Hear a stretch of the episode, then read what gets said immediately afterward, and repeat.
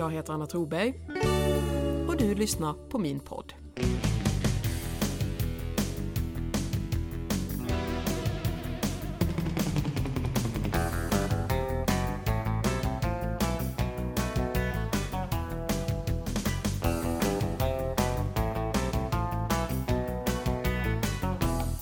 I det här avsnittet avslöjar jag mitt kanske mest störande beteende.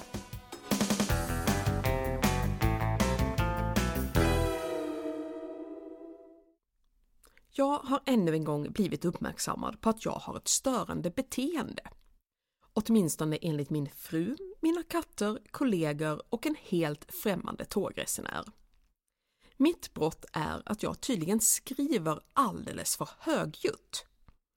Det handlar alltså inte om att jag har högljudda åsikter, vilket jag definitivt är skyldig till, utan om att själva knappandet är för högljutt.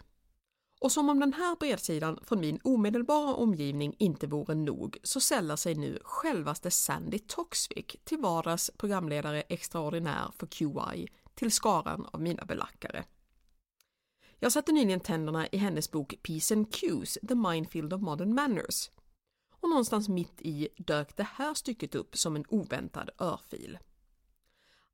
I understand that some people have to work on the train.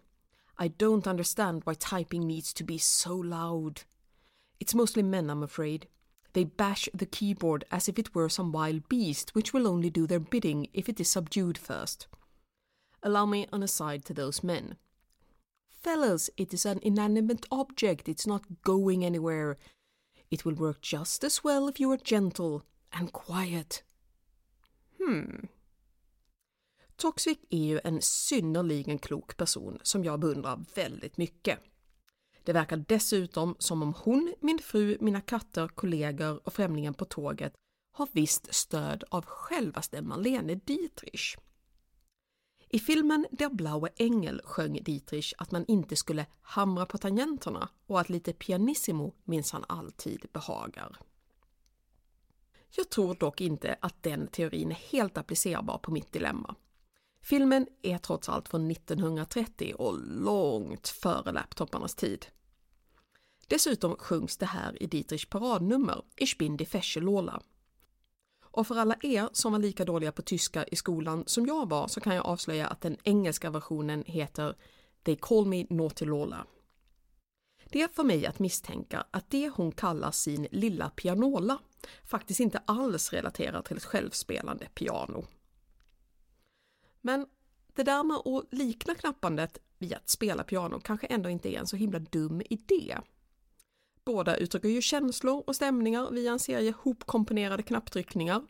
Och utan lite mustiga crescendon och pampiga fortissimon så blir det mest mellanmjölk av alltihop.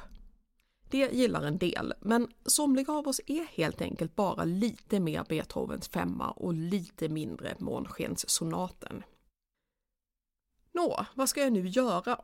Jag skulle som Lady Gaga kunna montera mitt tangentbord på en motorcykel för att sen bränna runt i kontorslandskapet och hamra på det för fulla muggar. Ibland är det en frestande tanke, men ja, nej. Jag bryr mig faktiskt om mina medmänniskor.